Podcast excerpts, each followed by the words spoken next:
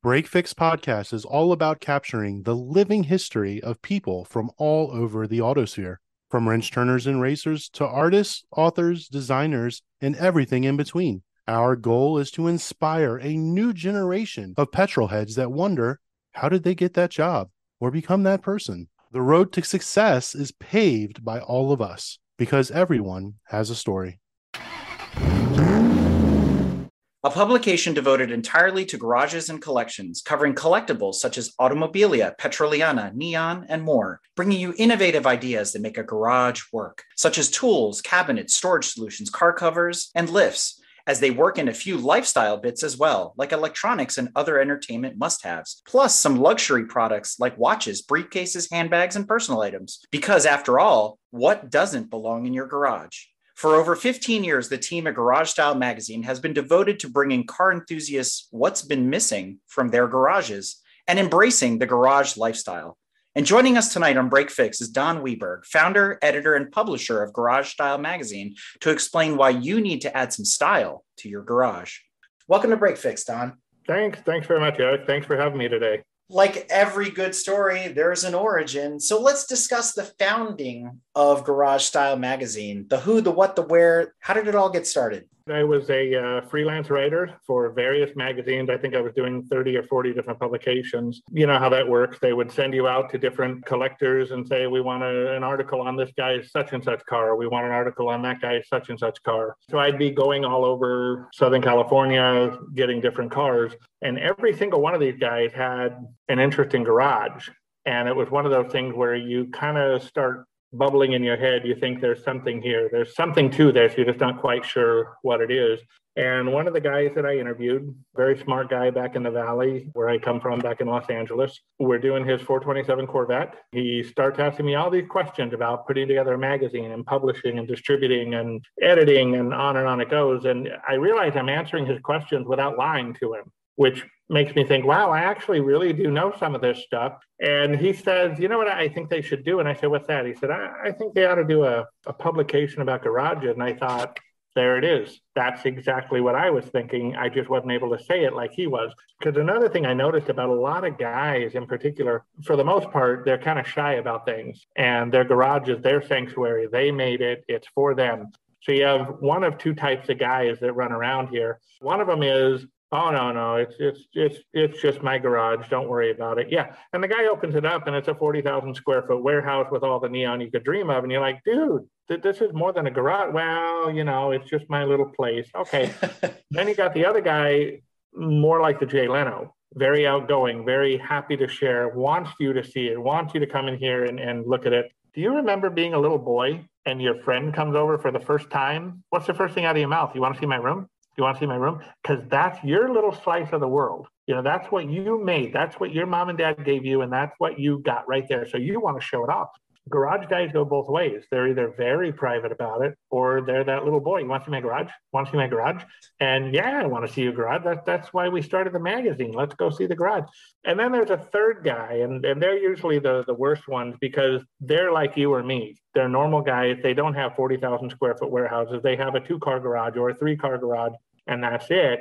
And they've decked it out as well as they can. Those are actually the guys that are hardest to get because, and I've heard this a thousand times, I can't compete with the Jay Lenos of the world. And I've got to remind them this is not a competition, this is a brotherhood. A guy like Jay Leno or Jay Leno himself, anybody on that level, should be able to walk into your two car or three car garage that you've done for yourself and appreciate it. And I think they do. We do a garage tour up in Monterey during Car Week every year. We haven't done it for the last couple of years because of the COVID situation, but it is really, really amazing to watch these subscribers come together and go with us from garage to garage to garage along the Monterey Peninsula during Car Week.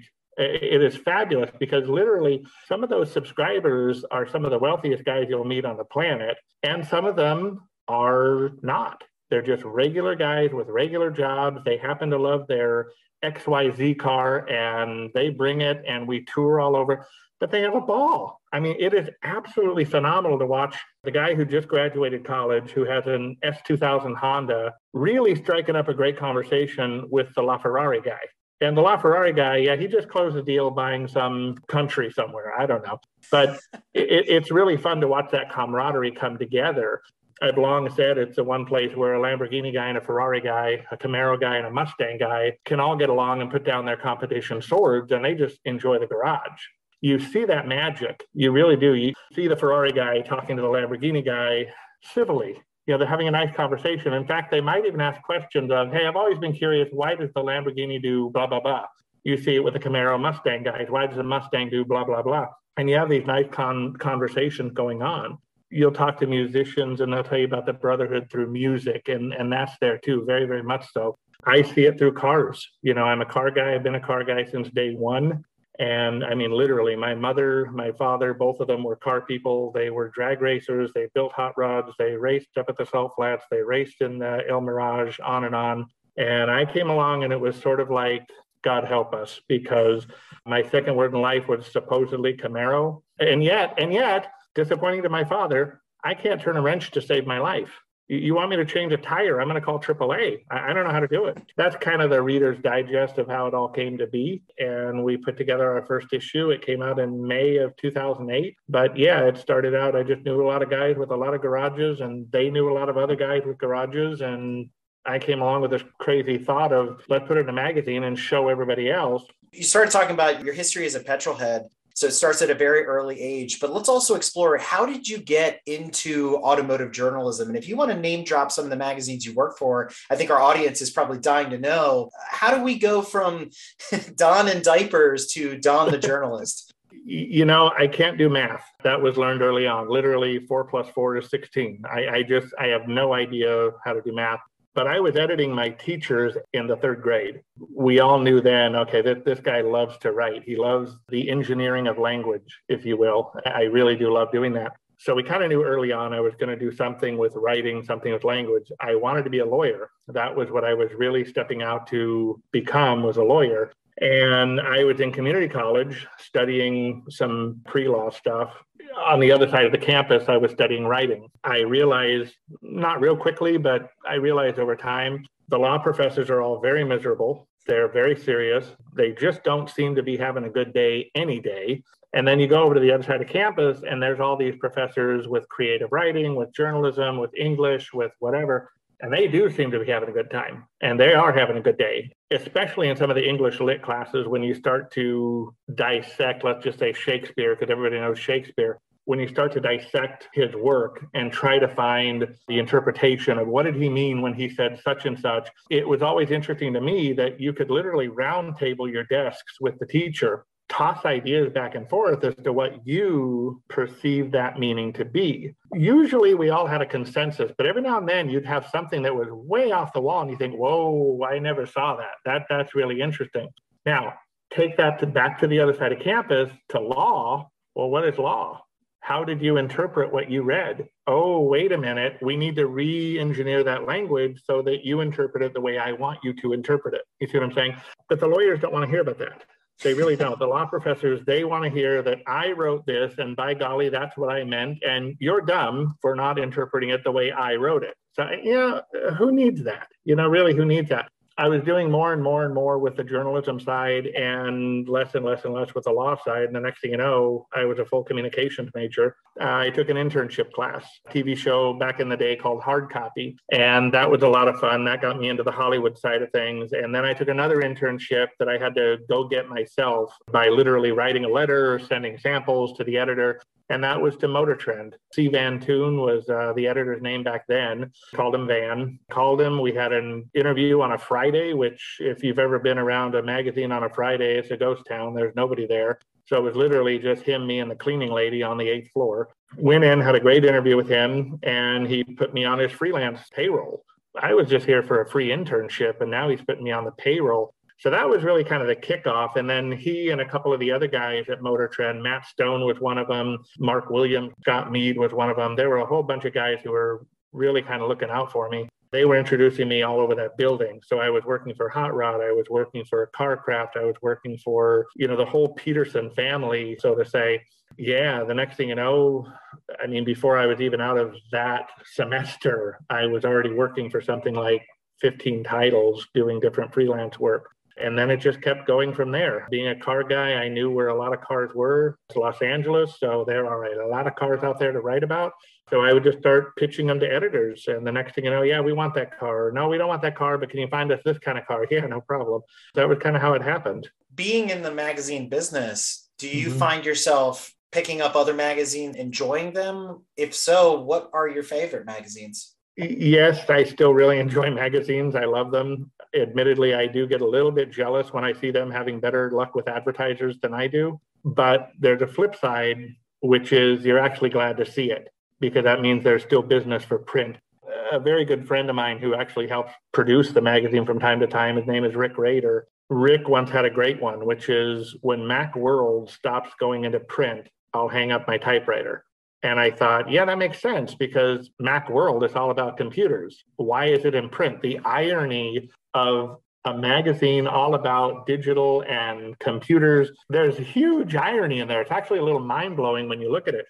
And yeah, he had a point. When they quit, we'll quit because they know something that we don't know and we better just follow that leader because we do know technology is going to take over. But you know some of my favorite titles back in the day motor trend was always a great one. Car and driver i fell in love with. I've been reading car and driver since day one Road and Track is a really good one. Robb Report has always captured my heart. In fact, Robb Report and Architectural Digest, believe it or not, are just off the cuff. I'd say those are probably my two very favorite magazines. And if you look at Garage Style, you'll notice a lot of design similarities between the two of them, especially older Architectural Digest. Today's Architectural Digest is really in your face and very design heavy. And I, yeah, I just don't like it. It's just not me. Those are some of the ones that were inspirational. And then you go back in the day, you've got Sunset, which is a California magazine. There's a whole bunch of them. And, uh, you know, we just moved from California to Texas. In doing so, we found a whole lot of magazines and boxes that I had been hoarding because I liked them.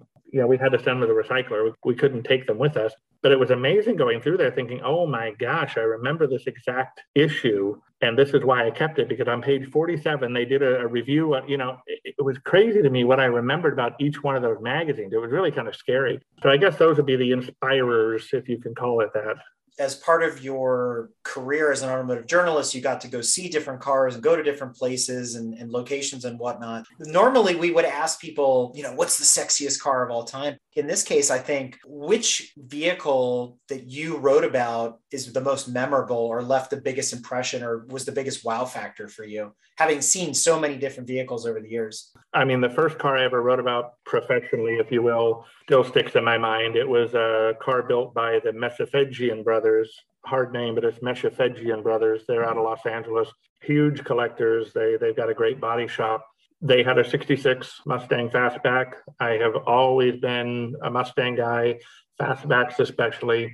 Theirs was Viper Red with white Le Mans stripes, very mildly built 302 under the hood. It, it was nowhere near what Dearborn had in mind that car still sticks in my head is that is still pretty cool. Right next to it, probably the second car I wrote about, it was a 240Z that had a ZZ4 crate engine under the hood. The chassis was completely done, the suspension was completely done. It really was just a vicious, vicious little car. It was spectacular. It was raspberry color, black interior, had these beautiful HRE wheels on it. That car still sticks in my head. I worked with a collector named Bruce Meyer back in the day. He had a spectacular 1956 Mercedes 300 SC that was owned by Clark Gable. That car really, really was something. It was tobacco brown with a cognac interior, cognac top. Stunning, stunning car. That one sticks to my head quite a bit. I mean, off the cuff, I'd, I'd say those are the ones that kind of got me. For somebody picking up Garage Style magazine for the first time, what kinds of articles and topics would a new reader find between the pages? It really is an architectural digest spin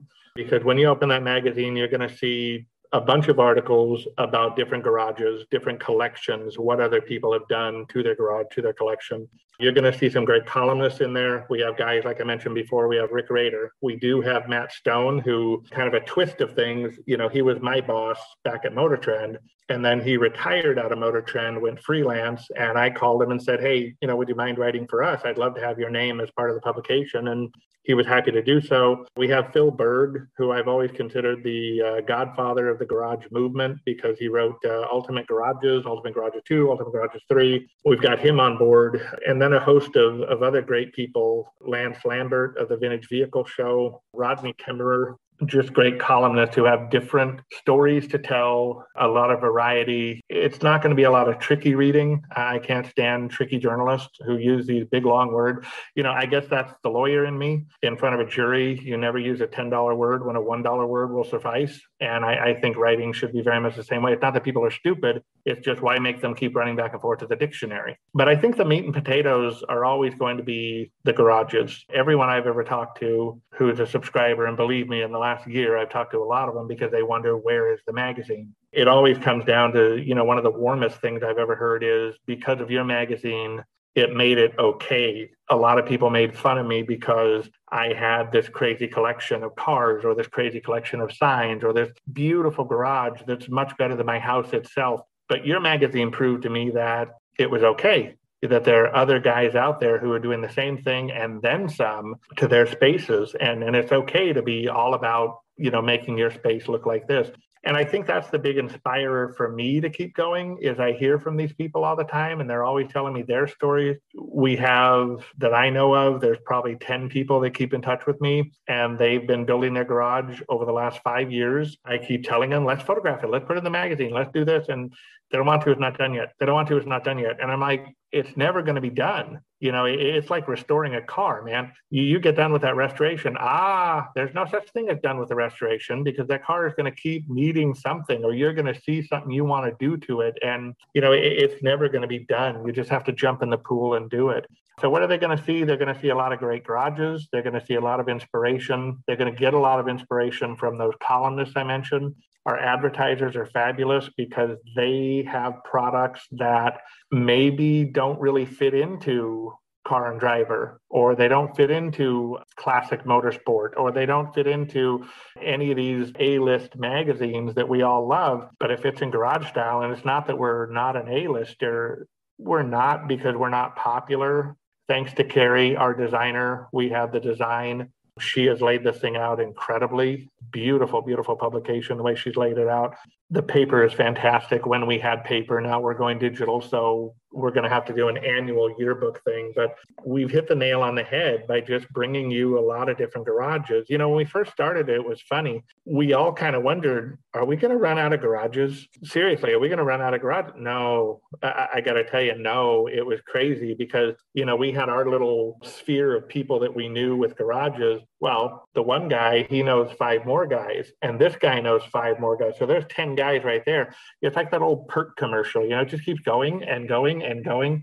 We ended up having way too many garages to photograph. We still have them. We still have a lot of garages that we haven't published because we ran out of room. And, it, and it's all inspiring. People see things differently, and I think they see what appeals to them. You know, we had one gentleman he actually got the cover this years ago. He sold that property, but fantastic garage. What was funny was he always knew he wanted to build a garage. He just wasn't sure where to start, how to do it. Da, da, da, da, da. Reading garage style. He was a subscriber for three years, and in reading all those three years of which is only six issues, but in reading those six issues, he figured out what he wanted in his garage. He figured out the look he wanted in his garage. And boy, you talk about meticulous. He brought stuff to my attention that I had never even thought of before. The design of the garage, for example, looking at the outside, you have your garage doors. I think there were five of them. And then there's a second floor with the eaves that come out on the windows. You know, it looks like a house. Well, there's three of those. So you have three and five. Okay. I didn't think a thing about it until he pointed out to me if you do four or six, it's going to be out of balance. And I said, well, how's it out of balance when you have two on one side or three on one side? He says, well, you're out of balance because there's no center. If you have five, you have the center, you have this one in the middle, and you still have the two on the other side. You got two and then one. And if you look at nature, look at a tree branch, it usually has three or five or seven little branches coming off of it, not eight or six or four. I never thought about that. So then he starts pointing out in previous magazines, yeah, I saw this guy here and he did it in, you know, threes. and then this guy here, he did it in fours and I didn't like, and I thought, oh my gosh. So people see what they want to see. I just hope it really inspires them because that was kind of the whole point. So let's take this in the other direction. You mentioned as we began the conversation about the Monterey garage tours, and you kind of think about that and maybe go, is this lifestyles of the rich and famous, you know, as presented in their garages? So right. let's talk about those tours. What are some of the most famous or maybe fabulous garages that you've reviewed as a result of that? I mean, the, the garage tour started out as, you know, that was just one of those things where, again, I have an idea, let's try this and it worked. You know, it would. I, I don't know if you like the movie Wayne's World or um, where the line actually came from, but if you build it, they will come. We started putting together this garage tour. We had all the connections up in Monterey. We had the restaurant, we had the people, we had the garages, and we thought, you know what? Come, you know, I'll put it together if you guys will come. Holy cow. Our first tour, I think we had, it was a little over 100 people that showed up for our first tour. Second tour was pretty much the same. Third tour dropped off to about 70 people. And you talk about herding cats. I mean, you're literally telling people, okay, we're going to meet at this restaurant and we're going to have a little breakfast. You're going to get a map and you're going to use your own car to go run around the Monterey Peninsula. And most of these guys have never been to Monterey or they've never seen Monterey outside of downtown. They've never gone exploring. So most of us don't know where we are which turned out to be really fun. You know, here I am fretting, being nervous about, oh my God, they're going to get lost. What are we going to do? No, no, no, no, no. It was a good thing that some of them did get lost because they came out with their own stories. We found the coolest road over there, and there's an old barn, and there's a dog, and that, you know, they, they were just having a ball. There's a lot of garages that I've seen that are magnificent. A lot of them up in Monterey, a ton of them down in Los Angeles. There's a lot right here in Texas. One that comes to mind as mind blowing, I mean, absolutely over the top. Yeah, Jay Leno, his garage is unbelievable. There's one here in Texas. You can look it up online. You can Google it. It's called the Hemi Hideout. It's insanity. It is absolute insanity. The man built this garage. I forget how big it is, but it it's got a cupola, you know, that rises all the way up to the top. It has a pure barbecue, not just a barbecue pit, but I mean, literally, you've got to hire barbecue pit masters to come run this thing. That's how big it is. I don't know how many Hemi Cudas they built, but this guy's got to have a third of them. I mean, it's just incredible. Yeah. And then it goes on from there. He's got Hemi Coronets and Hemi Chargers and Hemi, I mean, anything from the Mopar family back in that late 60s, early 70s kind of genre, he's all over it. And the neon, oh my God. They literally had to start building posts that don't hold any weight. They're not structural posts. They were strictly because we needed something to bolt the neon to. I mean, that, that's how much neon these guys are buying. It, it, it's just absolutely incredible what this man has built. That's probably the one that stands out the most is the Hemi Hideout. Normally, we would ask a pit stop question like, if you had a three car garage, what three cars would you put in it? If money was no object, things like that. Let's flip it around a little bit and say, you know, not of the big celebrity ones, but maybe of more the regular guy kind of garages. What's your favorite three car garage that you've come across? Ooh, that's a loaded question. There's a lot of great three car garages out there. Uh, you know, people don't realize what they can do to a three car garage. They see the Jay Leno garages, they see the Bruce Meyer garages, they see the Hemi hideouts of the world, and they get a three car and they think, well, there's not much I can do here. But it's not true. We, let's just take Jay Leno, for example. If you've ever seen his garage, he has these posters. Uh, what are they, 8, 12 feet tall? They're huge. Okay, that's not going to work in my garage. But if you look at his posters, they are original art, usually advertising art that he has blown up. And sometimes he's had them custom painted. So the car, the color matches what his car is. So that's pretty cool. We can't do that. Regular guys can't do that. We don't have that kind of garage. I've got a Fiat 124 that's been, I mean, that's like a marriage. 28 years it's been with me. I have so many original advertisements from magazines. You know, they're eight and a half by 11, but I can frame that and hang it on the wall. I can plaster my wall with 60 or 70 of those little ads, or I can blow them up, make them a little bit bigger, and then I can have three or four, kind of like Jay Leno does. They're bigger, they're more impressive. Of all the garages you came across, which held the best secret? It was totally unassuming from the outside. You opened it up and you were like, holy smokes. I hate to say this to all the people who've been in the magazine, my apologies. This garage has never been in the magazine. It is owned by a 93 year old man. He is fantastic. He's a former designer for Ford. He worked on the Thunderbird project. He worked on the Lincoln Mark II project. He worked on the Mustang briefly. It's incredible the stories this guy will tell. And when you look at him, you really don't think much about him. He just looks like a little old man with an Oldsmobile Toronado. His garage is in South Pasadena, and it is by far my favorite garage. It is 60s James Bond style. He's very 60s oriented. So he's very into that modern architecture, the colder James Bond style what he's got is an office building that's like a shoebox. It's just a long rectangle, but it's suspended, and below it, that's where you park. So back when it was an office building back in the 60s, you know, it's California. Real estate's really expensive. So you got to be creative as to how you're going to do this building. So what they do is just lift the building up, make everybody park underneath it, and you're fine. Well, he, I don't know how else to say it, except for here's the length of the building. He cut it at about the three quarter mark. So that three quarters is his home. Below it is his garage. This one quarter, he rents out his office space, and below that is their parking space suspended so you have free flow air going through. Well, you can't have that when you got collector cars. So he put glass walls up and then he planted a whole lot of ivy and shrubbery and he put some nice landscape lighting in there. So when you're in the garage and that landscape lighting is lit, you don't see the glass. All you see are the plants, the foliage, and the lights. And then, of course, the cars. And of course, the lighting he's got on the ceiling, which is the floor to his house, you know, because you're under it now. it's all very 60s style. It's all very spot. It's all very, you know, you, it's all concrete. Everything in there is concrete. There's nothing, you know, there's nothing warm and fuzzy about that garage. It's very cold. It's very calculated. It is spectacular.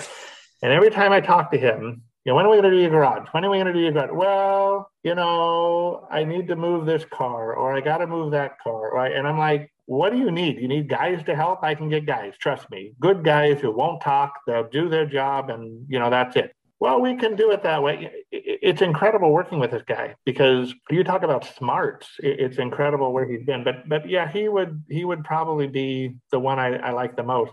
Now his house, oddly enough, we featured his house, not his garage. But the house, yeah, it's incredible. The house, he must have two, three thousand diecast toy cars in his house, all in displays. They're absolutely meticulous. You know, above his mantle, above his fireplace, where most people have a nice, beautiful work of art or something. No, no, he has a big Mercedes grill. That's what he's got. Yet he's got an Eames chair. He's got the the boomerang table. He, I mean, it is spectacular if you like modern furniture. My wife, she's not a big fan of modern furniture, so she sees this place and she thinks, eh, throw it to the junkyard. And I'm like, outside of all the magazine and the tours and all this, Garage Style Magazine has also featured live car auctions. So I wanted to talk about that a little bit and also get your thought on all the sudden wave of online auctions and the craziness that's been going on over Bring a Trailer. Let's start with the classics. We'll start with what Mecum, Barrett Jackson, start with, you know, the guys who've been there, done that for years and years and years. I don't think they're going anywhere. When COVID started, that was big trouble for auctions, huge trouble, because all of a sudden we can't have an auction. And I'll tell you, there was one company out there, was RM, I think that I remember. They had an auction coming up, and it, it was something like the government shut everything down. And four days later, RM had this auction starting. So you talk about, oh my God, how do you hit the brakes on this and turn everything around? RM was brilliant. They simply turned to digital. They turned the entire auction digital in four days. Incredible. But I think in doing that, they showed everybody else in the auction community we don't have to stop. We just have to change how we're doing business. And I think the ones who moved faster, they were able to follow that flow and they got smarter from it. You know, you look at Mecum, for example, they've always had the online and the phone bidding as well as the in person bidding. This just made them focus more heavily on their digital side. You know, they got a beautiful magazine too. They took it all digital. They got rid of all their print to save money because now they're not making the kind of money they used to. Well, then over the hill, they realize we're actually making more money because we don't have the overhead anymore. We're not traveling anymore. We're not going here. We're not going there. We're not renting these spaces, renting these tents, hiring all these people, flying the people. No, no, no. It's all online. And then they started realizing we're making money by saving money. And I think that made them much, much smarter in the long run. Bring a trailer was just incredible. You know, here you got couple of guys who were messing around online. My understanding is they were passing, you know, look at this car for sale and look at this car for sale. They're just passing cars back and forth. They made a platform where they could do that with each other. And the next thing you know, they're spinning it off into a world famous, bring a trailer. You know, it's incredible what those guys built. And it inspired other companies to pop up, as you know. Even the big gorilla in the printing room, Hemmings, you know, when Hemmings started their auction, it was it was an obvious sign of okay, there's plenty of work for everybody. There's plenty of cars, and you're going to go to the platform you like. You know, it seems like the younger guys seem to appreciate bring a trailer. I think that's because it's a younger, hipper group that runs that crowd. Now you got the older guys too who are looking at Hemmings saying, well, thank God Hemmings came along because there's somebody I can talk to, you know, and, and they can they can go enjoy that. I don't think they're going anywhere either. There's another platform out there called ShiftGate. Have you heard of that one? They're coming out of the woodwork, and I don't think they're going to go anywhere. I think this is the new wave. Whether or not the wave will kind of plateau, plateau, yeah, I don't know. I, I think it will, just like any business. It's just a question of who are the survivors going to be, who's going to merge with who. I know the big guys have it. I know Barrett Jackson does it. I know Mecum does it. Uh, you know, RM, a lot of these guys do the automobilia auctions. And yeah, we're all about cars and cars are what bring us together. But the automobilia, that's the jewelry on the beautiful person you're looking at. That's the little eccentricities that we need to have in our garage. I wish we could come up with a dedicated platform for automobilia auctions, and they do have them. I mean, there's automobilia.com, which is three or four auctions a year It's pure automobilia. Nobody knows about it. I mean, literally, I, have been in rooms with guys who do nothing but collect automobilia. They have no idea who automobilia.com is. No clue, nothing, none. You've got guys like Rockabilly Auction. I think they do a once a year situation, and it it's fabulous the stuff that they bring to market. There's a lot of them out there that are a little bit under the radar, and I wish they weren't. They are really the automobilia people. And if you look at it, automobilia just keeps going up don't tell my wife, but I have signs that I bought when I was in high school, just getting on my car, going down to the Pomona swap meet. I see a sign that catches my eye, and I tell you, yeah, how much is that sign? The guy says, oh, 40 bucks, it's yours. I said, holy cow, 40 bucks for a high school. So that, that's, that's too much money, you know? So you go and you, you run the whole gamut and you come back and that sign is still there six hours later. So you go to the old man, you say, there's what I got. I got $27.50. It's all yours. I just want that sign. What do you say? Ah, yeah, sure, kid. Get it out of here. I don't want to haul it home anyway. Perfect. Okay, great. So I got my $27 sign. Today, that sign is now worth about 10 grand. Where did that come from? The damn thing is just hanging on my wall, doing nothing but collecting dust and making me happy because I get to look at it and I remember the little story of the old man who sold it to me, you know, et cetera, et cetera. So I attribute some of that to the popularity of shows like American Pickers.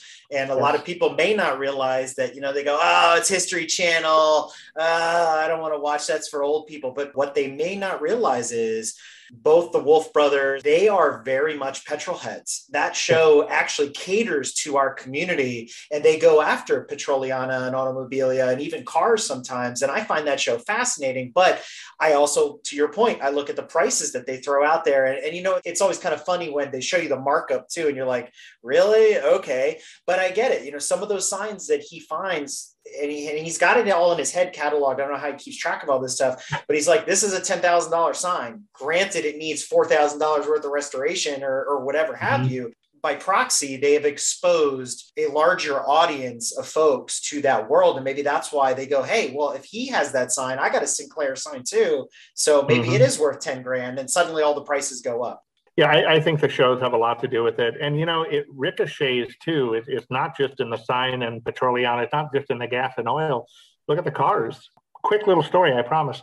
I'm in my favorite place in the world, the gas station, gassing up my car, and I hear, you know, an older V8 pulling in. So I, I got to look, you know, well, what is that? Well, it's one of my favorite cars, and you're going to laugh because I don't think too many people like these cars, but it was it was a 70 Chevy Nova, little coupe, uh, just perfect, jet black, black interior, white wall tires, 354 barrel, automatic console. I mean, it's just mind-boggling. This car it was so well done. I thought it had been restored and they put the console in and they put, you know, they made it look like this. The guy driving the car was about my age. The car was his father's car, still his father's car. His father bought it brand new right there in Fullerton where we lived. The father couldn't drive anymore. So the son comes over and he exercises the cars and, you know, takes them out. Original paint, original upholstery, original console, everything in that car was stock original. I said, "Holy cow! So you got? Does he want to sell? I mean, it doesn't seem like he wants to sell." He said, "Well, I don't think so, but give me your phone number and I'll, you know, I'll take it to him." Okay, great. So I give him my card, all my info on it. About a week goes by and I get a call. It's the son, and he says, "You know, we think we do want to sell." And I'm thinking, "Oh my God, he actually wants to sell that thing? You know, how much do you want for it?" And I'm I'm cheap, I admit it, but I'm thinking in the back of my head, you know, five to eight thousand bucks. That's what I'm thinking, you know. Wow. He says we want seventy-five thousand. Seventy what? Seventy-five thousand? He says, well, we just got through watching the uh, Barrett Jackson auction, and we saw a Black Nova go through, and and it went for two hundred thousand. So we're thinking. I said, yeah, let me guess. That Black Nova had a stripe down the side, and on the back it said Yenko. Yes, Yes, you know that car. I said, Yes, I know that car. Believe me, you don't have a Yenko. And I'm not trying to downplay your car. I want that car. Trust me, it's no Yenko. Yenko is something very, very different in the Chevy world, in any world, you know. Well, that's what we want. We want 75,000. So then, well, good luck with that. Know, as far as I know, they still have the car. So it ricochets. You know, they watch these auctions, they watch these TV shows like American Pickers, they watch whatever, and you know, they come up with these crazy numbers, and and I don't know where they're getting them from. I really don't. But it's funny. I look at my sign and I think, would I sell it? Well, I don't know. If somebody came up with the money, yeah, I'd probably let it go. I think I'd be foolish not to. But what am I going to get? Let's say I do get 10 grand for that sign. The investment potential is fantastic, I had to wait 30 years for it to hit that number. So I don't know how investors would see that. For me to just get 10,000 bucks for something that's just hanging on the wall, that's pretty good.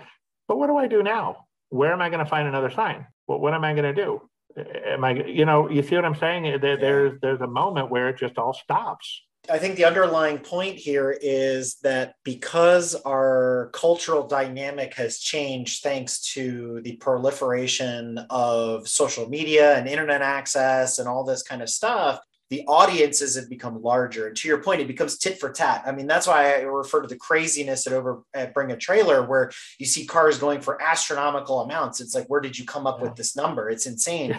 also, in the 15 years that Garage Style Magazine has been around, you've also seen a big change and so, how have you seen the market shift, and how do you see it continue to change garages and the magazine itself as we kind of look forward? It definitely has changed. You know, like I say, back in the day when we first started, and that was 2008 when our first magazine came out. So, not that long ago, but long enough to have seen the market go a little crazy.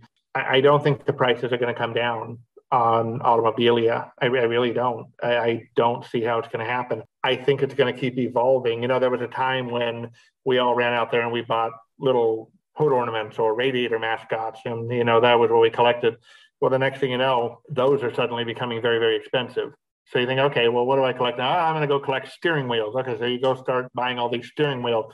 The next thing you know, every other guy on the planet also started collecting steering wheels. We, we're very predictable people. We all kind of follow those same patterns. Yeah, somehow the signs started going crazy. They just started going nuts. There is a question I want to ask you, Don, the petrol head, which goes right in line with things evolving, which is what does the garage of the future look like? And what are your thoughts on the evolution? Ah, the evolution. I like that. Yeah. All cards on the table here. I have evolved. I used to hate the the Prius. I used to hate all these hybrids and whatever.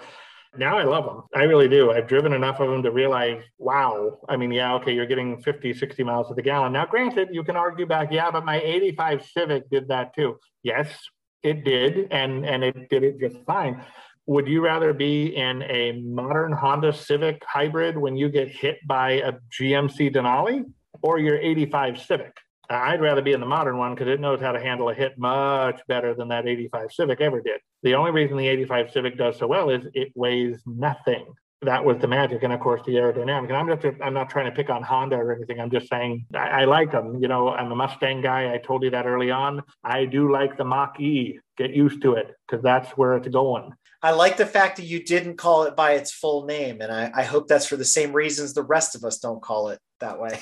The Mustang Mach E. Yeah yeah, a lot of people. Yeah, you know, it's funny. I get that all the time. It's not a Mustang. It's not a Mustang. I, I think it is. I, I, really do. It doesn't look like a Mustang, but it's what's going to save the brand. If you look at this, uh, not that I want to take this down that road, but if you look at what sales have been doing with Mustangs, slowly, very slowly, they have been going down. They still have a great young demographic buying those cars, and that's what you need.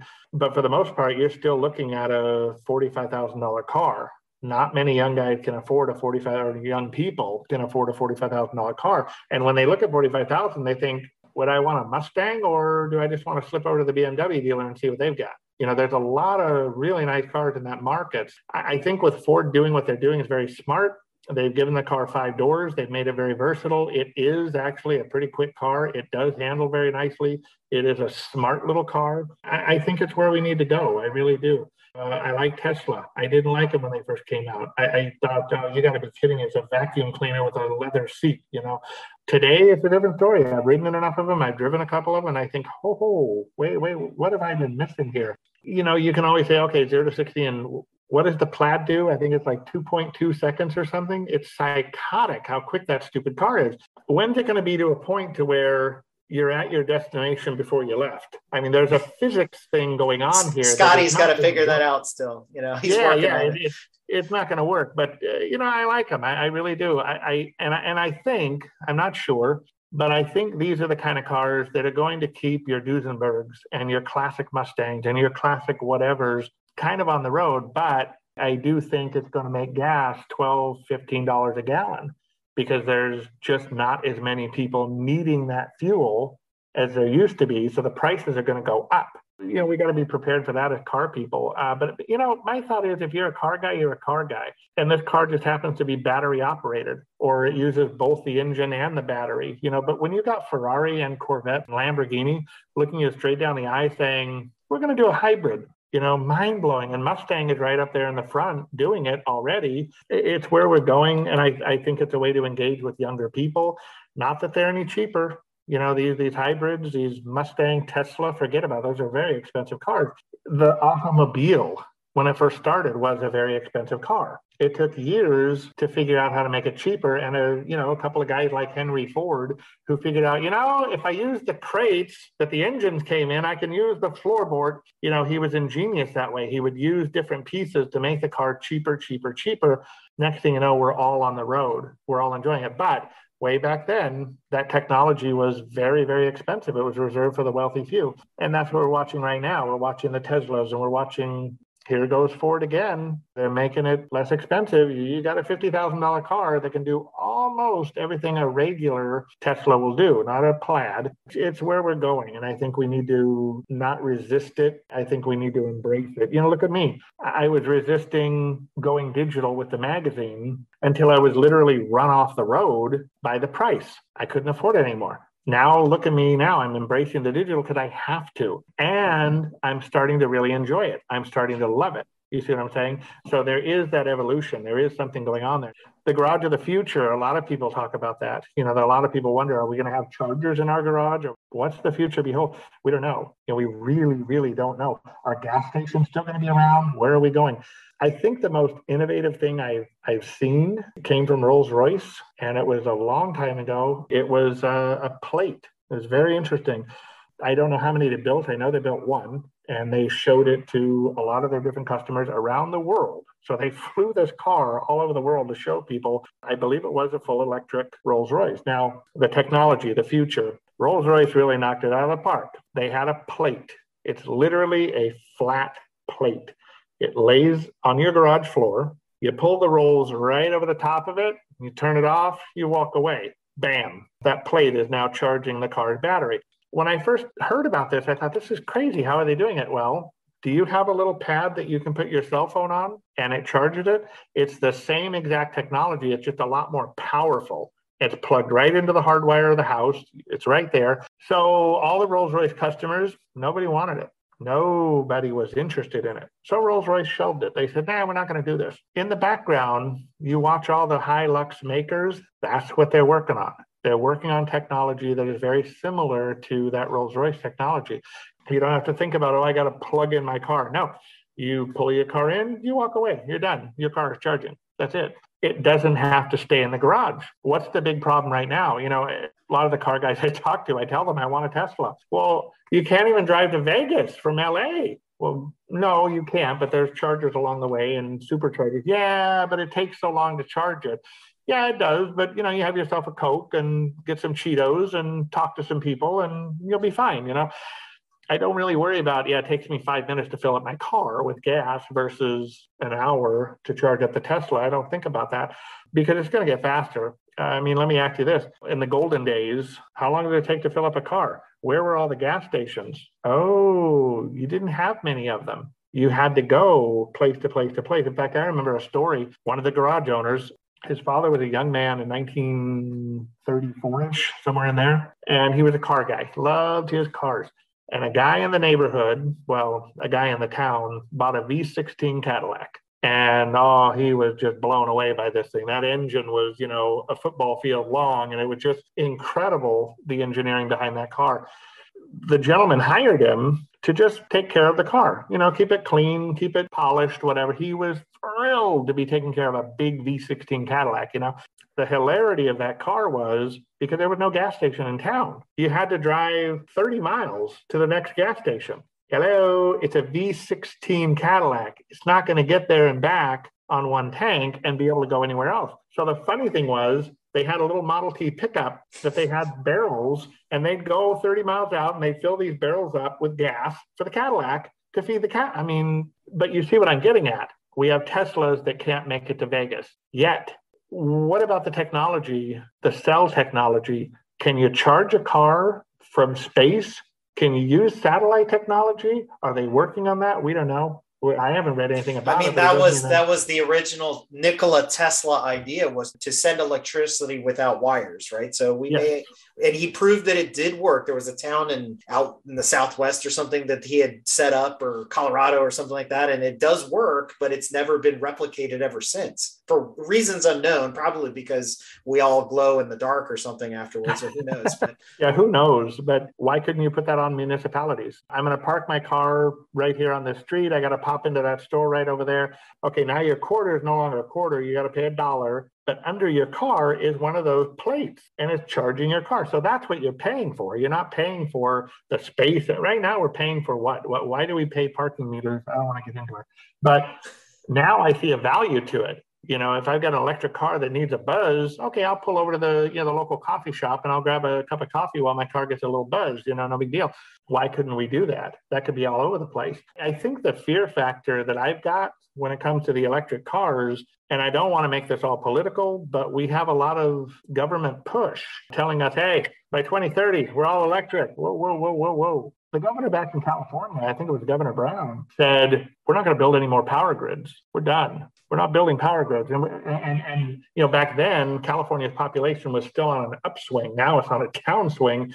Here nor there, if you're going to force everybody to have an electric car, you got to back up the infrastructure. Otherwise, we're going to be living in the dark ages. It doesn't matter. I have an electric car. I can't go anywhere because I can't charge it. I can't even watch Who's the Boss on my TV because I have no electricity because we're in a full blackout state. That's my fear factor. It's the government thing. You know, let it take its course. We're getting there. The manufacturers are getting there. I don't think the governments need to push the button any harder than they already are. Yeah, I, I really don't. Uh, and I get it. Everybody's worried about greenhouse gases and global warming, et cetera. And that's fine. We do need to be concerned with that to a degree. But I don't think we need to be forcing it down people's throats. Everybody go electric. Everybody, if it's trendy, it's going to bite you in the butt. But if it's doing it gradually over time, that's when you're going to have success in the market. And because everything has a chance to come together and support all the different inner workings of it, you have a chance to put the plates in the ground. But before you put the plates in the ground, let's build a couple more grids, you know, to make sure there's plenty of power being generated. And let's not get into how those grids operate, you know, because that'll just confuse the issue. But so the future of garages, I think it's going to come unless there's something out there that will make money and prevent us from doing it, I think we're going to have technology like that plate. I think we're going to be able to come home, charge your car right there. You know, Disney, GE, way back in the 50s and 60s, they had the house of the future. And basically, it was an electric stove. Yeah, I mean, that was what it boiled down to. The house was fully electrified. And if you've been to the CES show, the Consumer Electronics Show, oh my God, now they call them smart houses. I got to tell you, this thing has a PhD from Harvard. It's so smart. You know, it knows when to turn on the lights, turn off the light. I, I, don't remember who it was, but they had this beautiful display of a house at Las Vegas in the CES show. This thing knew when the grid was getting weak.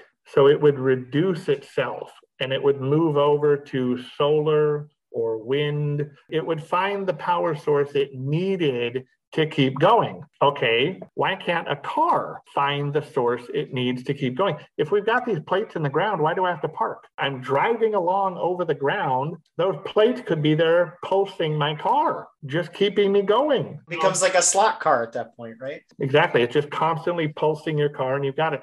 In the future, you know, will we have these plates in our garages? Yeah, I think it's very possible that we that we will.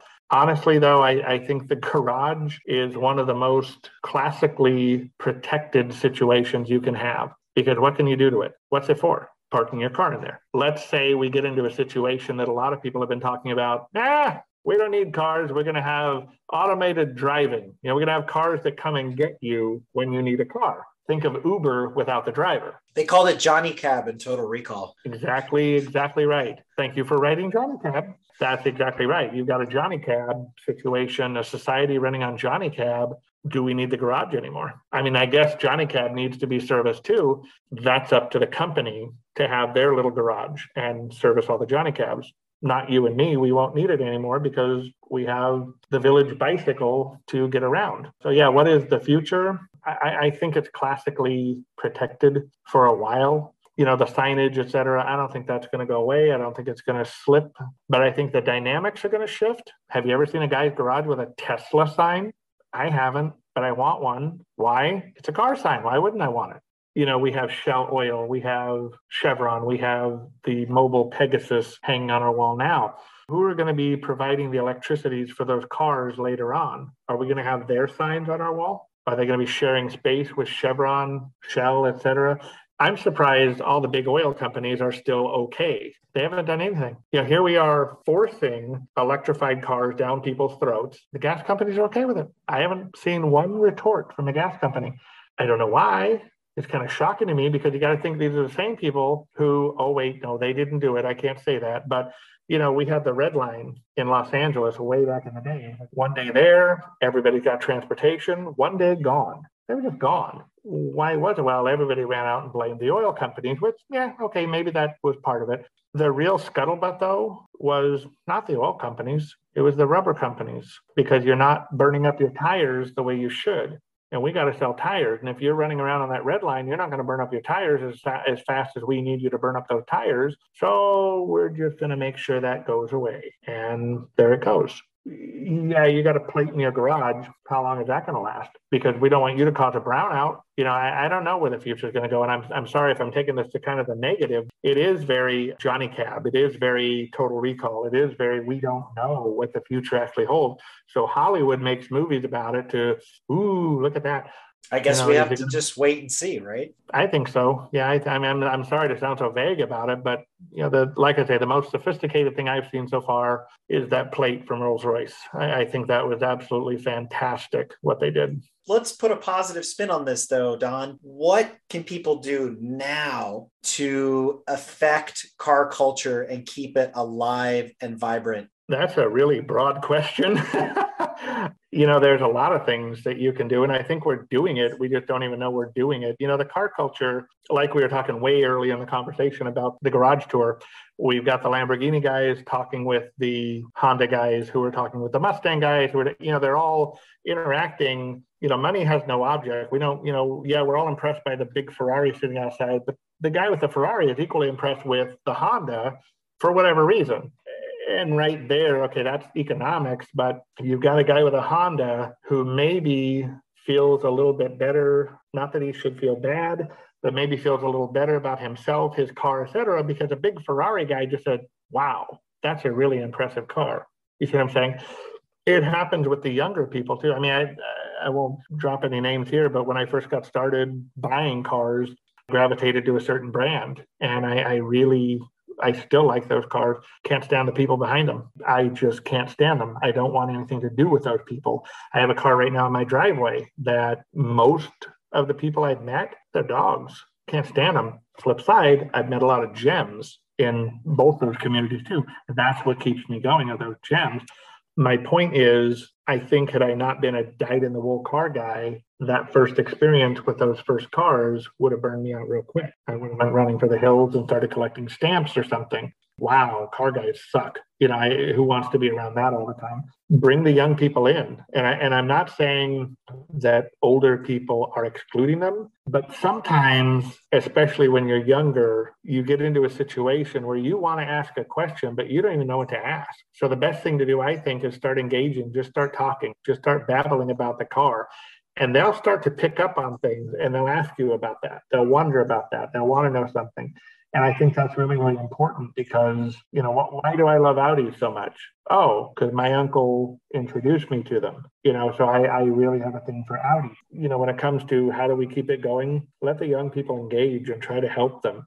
I have a little fear factor of, you know, we talked about the prices going up on this, that, and the other. Are they going to be able to keep it going? You know, are they going to be able to afford these things? Is the price, you know, is there going to be a market correction where everything suddenly becomes a lot more affordable? Honestly, I'm okay with that. I think most normal people would be. I think it's the guys who are buying to invest that are going to be, you know, a little bit not happy about that idea. But I think if you want to keep it going, you do have to have a market correction so, Don, we talked about the future of garages and the future of petrol heads in general, but what about the future of Garage Style Magazine? What do you envision for the next five, ten years out? We're pretty traditional around here, which is why we kind of slid sideways back a year ago. But yeah, we are going to be going digital. A lot of magazines have gone that way because unless you've got a lot of money behind you, print is really, really very difficult to keep on the road. If that's not enough, the distribution system is really, really difficult. How has it changed it? Honestly, not much. I mean, if you just look at the mechanics of it, hey, we're going to put together a magazine. Okay, no problem. You lay it out, find the stories, write the stories, print it, distribute it. The classic way of doing it still works. It's still there. You just got to have the money to back it up. That's where it's starting to slide sideways. Essentially, it's getting to a point to where anyone who can lay anything out can have their own magazine. It really takes something special to create something because you don't need paper. You don't need a distributor. You don't need a bookstore. You just need to know how to operate in the realm of the digital plex and you'll be fine. It's created a good and a bad, in my opinion. You've got people like me who have been magazine people since day one. We know how to put a magazine together. The people around me know how to put a magazine together. I hate calling myself a professional. That is what we are we can do this. We know which side of the magazine should have the even number, which one should have the odd number. I mean, that's one way you can always tell who really put the magazine together. Was it a pro or was it just a hobbyist trying to put his word out there? Not that there's anything wrong with that. There will be a difference. Where we're making our bread and butter now, believe it or not, is putting together other people's magazines. When we suspended our print operations, we started leaning very, very heavily on our digital newsletter, which honestly, when we first started it, I thought it was a joke. I really did. I, I, thought this is flash in the pants. We have a magazine. We have a beautiful magazine that goes to concours all over the world. We we don't need this digital thing. The digital thing came about because an advertiser twisted my arm. He said, "Get a digital thing going, or I'm not going to advertise with you anymore." Okay, so we'll get a digital thing going, and he funded it, so it worked once it got going, I realized something very interesting. It was a lot of fun to put together. It was a lot more fun than putting together the magazine. It was a lot more lenient. It was a lot more dynamic. Fast. Yeah, dynamic. And it was fast. My God, you put that thing out there and boom, within two seconds, you've got people writing you back asking about whatever article or whatever ad or complaining about their subscription or complaining about, you know, whatever. But at least now you have a face to face with that subscriber. And that's something the magazine can't do. It can't. You got your letter to the editor, but not many people want to sit down and, you know, write a letter to the editor. But to hit reply, ooh, now it's on. You know, now we can talk.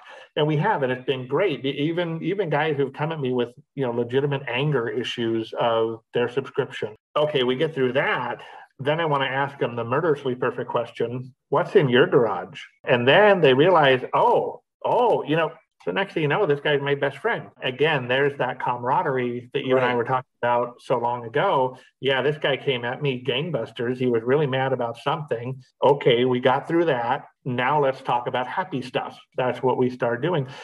That is one way where I have learned. Okay, this this is why print is. I hate to say taking a back seat, but it is definitely taking a back seat. Not necessarily a bad thing because when we started telling people we were going to go digital, there was a lot of disappointment. I was disappointed. But if we were in 1985, we'd be dead. We would be dead. We would have no options at all. We would be done. There would be no Garage Style magazine. But because we are in 2022, 2021, 2020, whatever, oh, no, no, no. We had the digital option, much cheaper, much faster, as you say, much more dynamic. It, it was just there's a way to do this. So the magazine becomes the luxury product. And that's what we're doing now. We're going to put out a digital magazine plus our newsletter. And at the end of the year, we're going to be offering what's called the yearbook. And in the yearbook, it will be printed. And in the yearbook, we'll have every article, every feature, every column from the magazine. And it will also have all of the newsletters that we produce for one year everyone that I've spoken to has been so excited about this new format. That is the goal right now is just put together the digital format, start working our way not back to print, but to be able to offer that print component to complement the new way we're doing business. On top of that, you mentioned it earlier in the show, and yeah, we are kind of living that way. Robin Leach and lifestyles of the rich and famous. And everyone loves to hear about the garages. I grew up with that guy. That yep. guy, he's in my head all the time. I feel like a crazy man because of that guy. But I always wanted that show. And then, of course, later on, MTV, you had Cribs doing the same thing, basically, except for they were just showing the house of some popular personality. The end game for Garage Style has always been a television show. It had always been a television component. Like I said earlier on, I had that hard copy internship back when I was in high school. I worked at Universal Studios up on the park side. You know, they have the theme park up there. I worked there. When my shift was over, I would just accidentally meander down to the studio and find anybody in a studio working on something that I could work with. You know, how can I help you? Happy to do it. I want to learn this industry.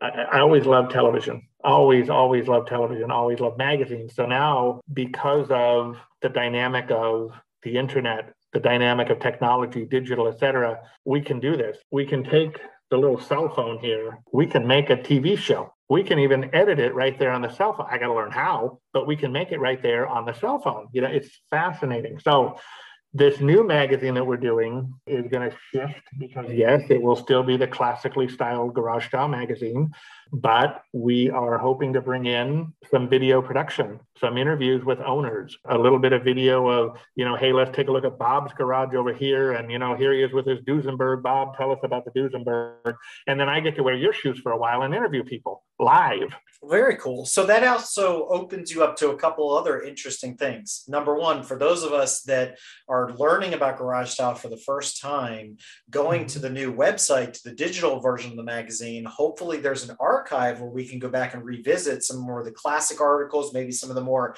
famous garages that you guys have reviewed over the years. So that'll be cool to have that retrospective approach. But I think it also opens you up to a plethora of new writers and people that might be interested in joining the team because there's like yourself, they, there's plenty of people out there that are freelance bloggers that might be reviewing stuff that can contribute to this. And so if you wanted to get engaged with Garage Style at that level, what are those opportunities like? Let's just hit the nail right on the head and remind everybody we have no money. So if you, I mean, I'm sorry, I hate to say it like that, but you know, you've got a day job, I've got a day job, and like I said before, now what's supporting Garage Style are our clients who we're producing magazines for, et cetera. But I love to have the help, the passion. Had a lot of those guys come and go. Some of them have stayed, and it's worked out really, really well. So now honestly, I know I need help learning how to do the editing and do the shooting and do this, that, and the other. I've got a gentleman here in Texas that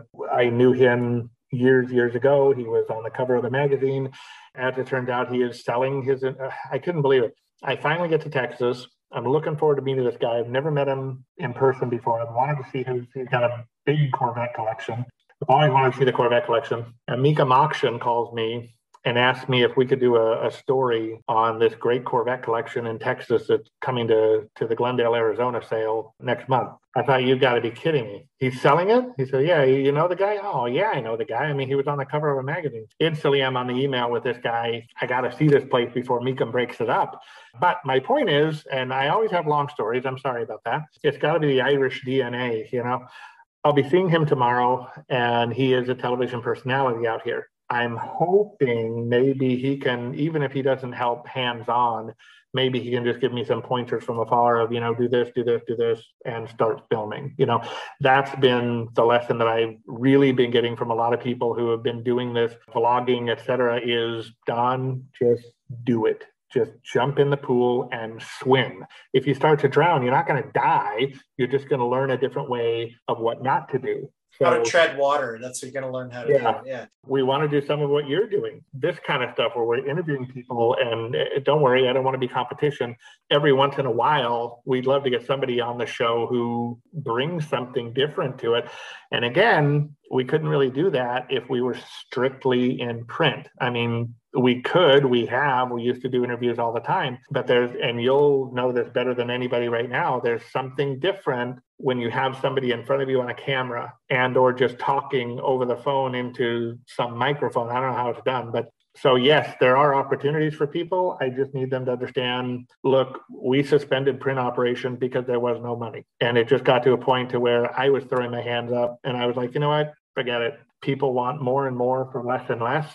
Frankly, the distribution model is so screwed up that trying to put a magazine out there, good luck. I mean, it's just you're losing money left, right, and center. It got to a point I just wanted to stop. And like I said earlier, the newsletter is what kept me going. And I realized we don't need all that paper. We don't need the headaches of distribution. We don't need the headaches of the big brick and mortar bookstore telling us, hey, by the way, you're going to send us 5,000 copies of your magazine. Oh, and you're going to spend a dollar each so that we put them on the shelves and they don't end up in the garbage. What? Literally, that, that that that is not just one conversation. I've had that conversation a couple of times with different distributors, and you just think this is the mafia. No offense to the mafia, you know, we all have our job to do. That's what we're dealing with, and I'm not equipped to deal with that. So, eh, yeah. next. So anyway, enough of negativity, but you know. But that actually leads into a great question, which is the subscription model. And I understand that the print subscription model is is no longer a thing. But what does the subscription model for Garage Style Magazine look like if somebody is interested in signing up? Okay, we have a, a little what's it called email address, and it's NL, which is newsletter, NL at garagestylemagazine.com.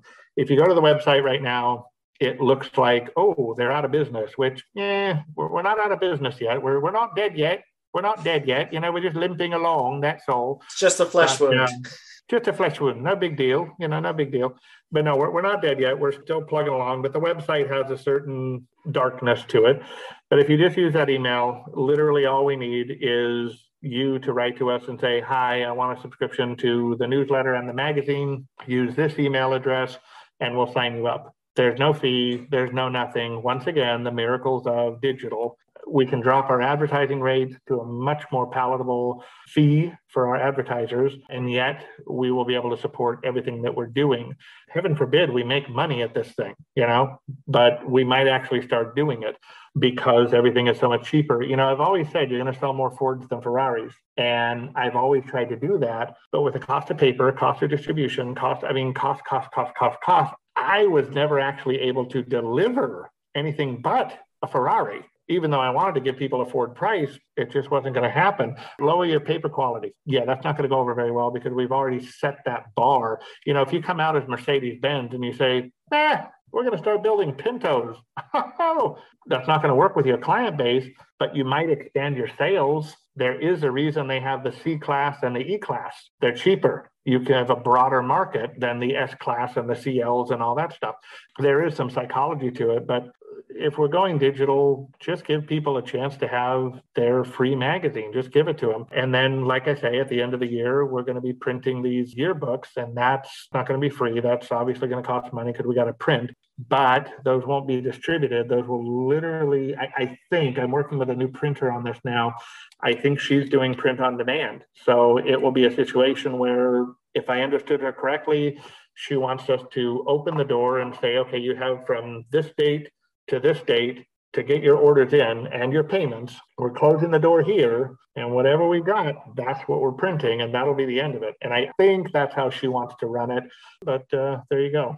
So, Don, I think this is actually really exciting. I know that change can be scary and a little daunting, but like you said, once the wall is pushed over and you just, as we say in our world, send it, there's no looking back. And, and it's true of all of all things in life. So I think we're really excited to see where the next five and 10 years for Garage Style Magazine go, especially in the digital world. I think there's a lot of things you can do with this, and you can probably get even more creative and more dynamic than you were with the magazine because you're not held to the mm-hmm. same deadlines and you're not held to the same schedule. So I think that's awesome. So Don, as we wrap things up here, any shout outs, promotions, any any thank yous, anything else you'd like to share? Thanks to all the subscribers and all the people who supported Garage Style Magazine this whole time. And I thank you for having me on the show. I think the automobilia, I think the car culture is alive and well and thriving. I really do.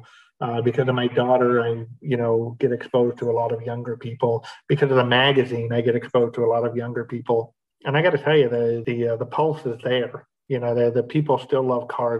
I don't know what that tells you, if anything, but the younger generation is there. We just have to stop telling them, oh, you don't want that car. Look, in high school, junior high school, I had a friend. Her mom had a beautiful, beautiful, beautiful 77 Porsche 911S. Not the most desirable car in 1991. It was a 77 911S. It was rust brown. It had a beautiful camel colored interior. I was in love with this car. I thought it was incredible. So I started talking to guys I knew who knew Porsche. Oh, you don't want that car. You don't want that car. It's a 77. That, that's like one of the worst genres you can get. No, no, no. You want to get like a 70 to a 72, somewhere in there, maybe a 73, or just step up and get yourself an 83, you know, 911 SC, or get an 85 Carrera. Okay, guys, I can't afford any of those cars. But the 77, because nobody wants them, I can afford that car. I was young. These guys were older. They knew more than me. So I didn't buy my friend's mother's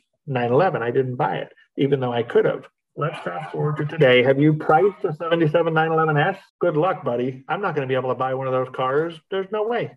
There's just no way. So I, I think what I'm spewing about here is to us old farts to perpetuate the community. Don't poo poo the car that the young guy comes to you and says, I'm thinking about buying the XYZ car. Bite your tongue if you know you don't like that car because that guy in front of you likes that car and he's looking for your approval because you're the old fart who's been around. So you need to encourage him as to why, yeah, that, that's a good car to get. So when I meet these kids who I want a, a Vega, yeah, I know a lot about Vega. I really do. I know a lot of their pitfalls. They're actually really good cars. They just have problems that need to be corrected. Once they're corrected, you're fine. If you want to put the money into correcting them, there's just not a big community supporting Vega. Not yet.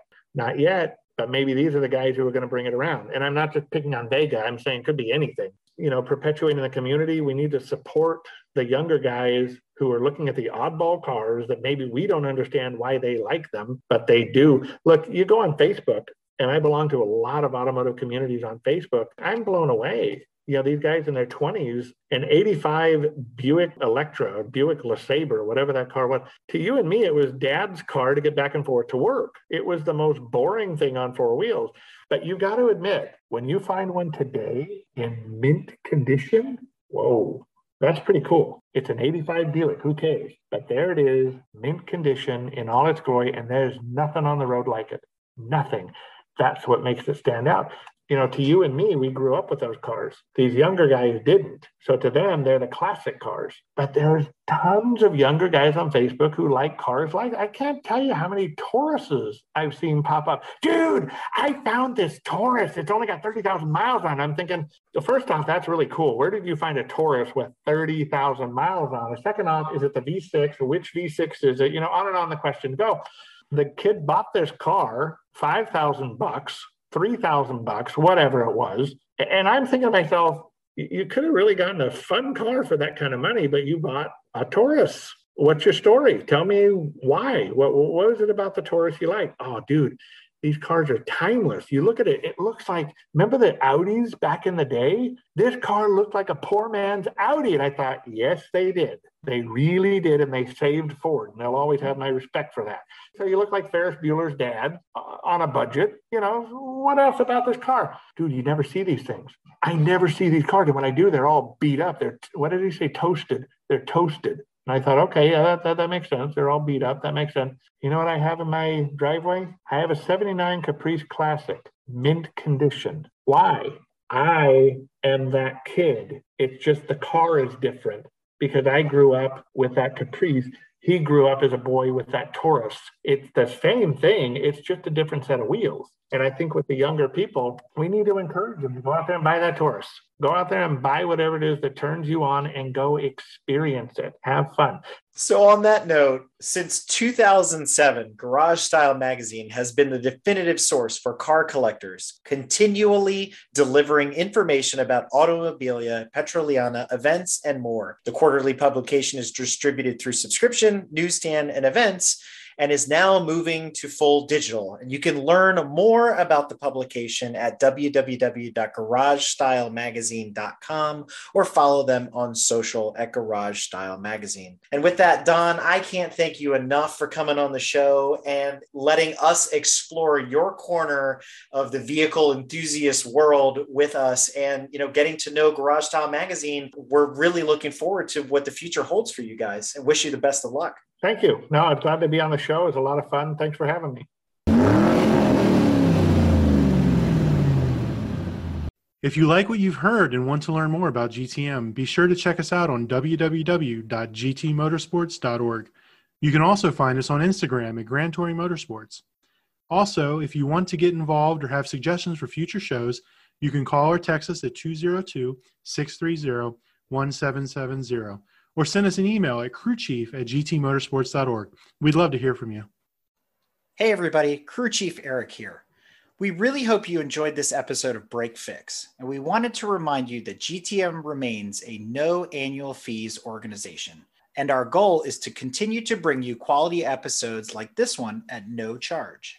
As a loyal listener, please consider subscribing to our Patreon for bonus and behind the scenes content, extra goodies, and GTM swag. For as little as $2.50 a month, you can keep our developers, writers, editors, casters, and other volunteers fed on their strict diet of Fig Newtons, gummy bears, and monster. Consider signing up for Patreon today at www.patreon.com forward slash GT Motorsports. And remember, without fans, supporters, and members like you, none of this would be possible.